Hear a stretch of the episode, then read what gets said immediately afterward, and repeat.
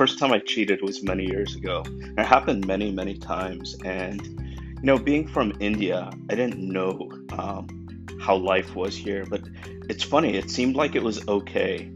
And this was back in the 70s. Yep, I'm pretty old, probably towards the end of the 70s. And I was in second grade.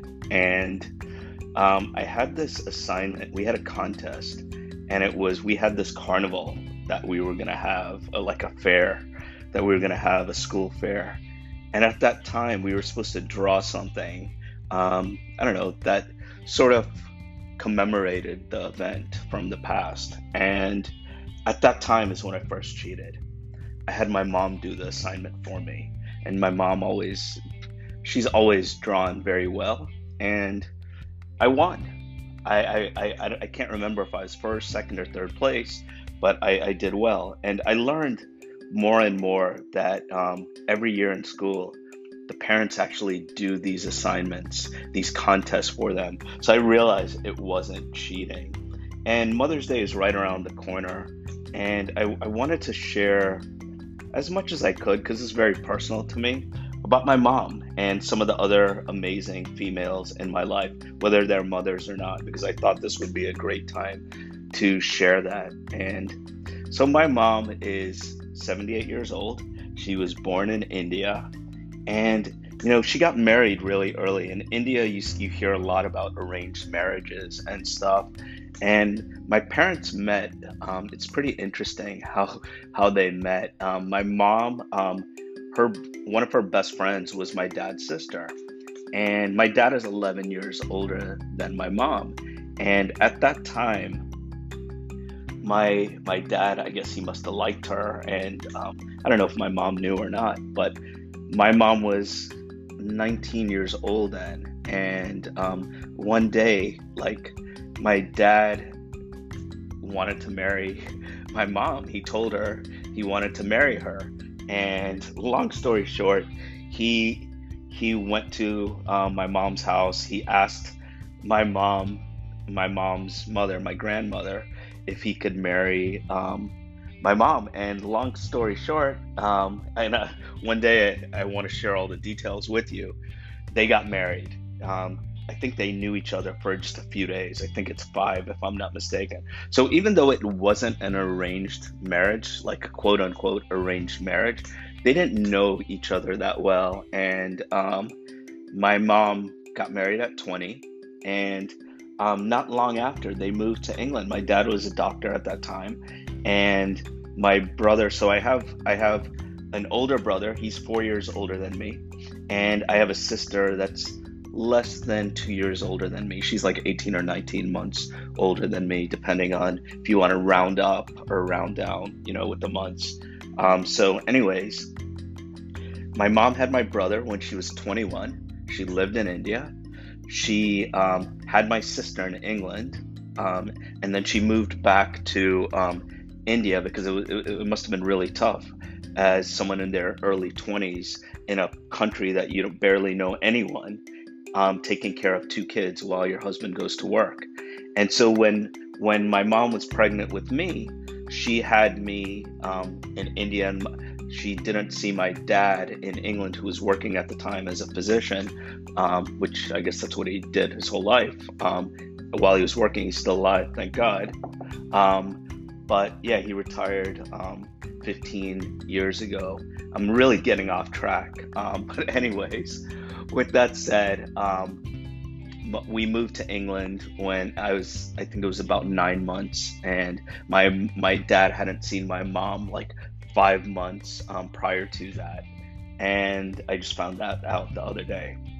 So my mom grew up um, with three kids in England, sort of by herself, raising us. And just imagine that. Imagine you're, so my mom had me when she was 25. Imagine you're 25 years old, you have three kids, you're in a country where you barely know anyone, and you don't really have help. You don't have help, help at all and just managing that and being in a country that you're not used to, having all your family uh, back home. And, you know, I, I definitely appreciate how hard my dad worked in England, and I know it was tough then. But when you're at work and you're seeing people constantly every day and you're working, you're not really getting basically, you're not feeling the full effect of being in a foreign land like my mom did. So that was one of the first things that I know about my mom that really, really impressed me.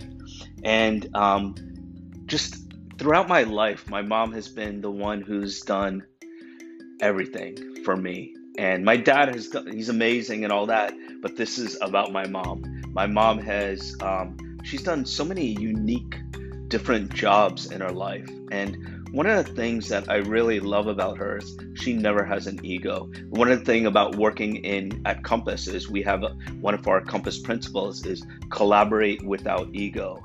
And my mom never had that ego, and she she doesn't have that ego. Where she would, even though her husband was a doctor in the U.S., we moved to the U.S. when I was four, so in 1973, and at that time, you know, in the U.S., when you're husband is a doctor, your wife is a doctor, and someone is a doctor in the U.S., you're you you tend to think of doctors doing, you know, well in life. And my mom always she sold Avon for years. She sold encyclopedias for those that are younger. You might not even know what an encyclopedia is. She used to sell that. She sold um, it's called Sarah Coventry jewelry. It's like costume jewelry. She she used to have her own catering business because she cooked really well. She used to sew. She used to do things. She did. I'm, I'm sure I'm missing so many things that she does. And she's impressed me my whole life. And I could probably make this podcast, you know, two hours. But I hope you really, when you listen to this, I hope you can really feel what I'm sharing, how much I love my mom because she's amazing and, you know, my sister is just like that. My wife is as well. My nieces, even though they're not married, just amazing. My mother in law, um, my young niece, uh, Meme or Shanti, I, am excited to see what she does um, as she gets older. She's only three years old. But I share with you um, all the stuff about my mom and all these other females. And there's so many, you know, countless other females in my life that are amazing. And I thought it would be a great time to tell the world just how blessed I am and lucky I am to have my mom um, with all the things she's done. She she's oh my god, I, I, I am so so so lucky and fortunate to have her. Even now she does i was sick in january and the way she took care of me just like my sister and so many others that i know um, in my family were taking care of me. It's it's amazing and it makes me pray to god every day and thank god for all these amazing people in my life. And for all of you that are moms or females or or taking that role of a female for mother's day you know who's you're you're a single dad and you're you're doing the role of a mother I want to applaud you and commend you for all the amazing things that you're doing. So thank you so much and hope you guys have an amazing Mother's Day and just wanted to share with you how grateful I am for all of you. Thanks so much. Love you guys. All the best.